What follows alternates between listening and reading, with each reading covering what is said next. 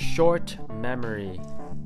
We as adults need to develop the ability to let things go and just live like children do. Life is way too short to let past pains, betrayals, and disappointments linger and marinate in our mind. Let go of the past, live in the present. Who has hurt you in the past? A friend? Family member? Let it go.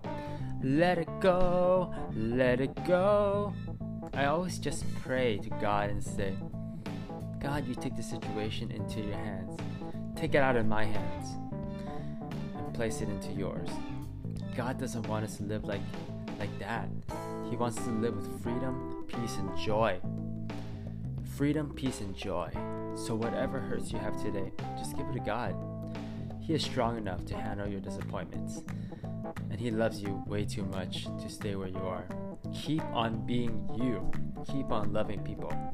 And know that God can work out things for the good.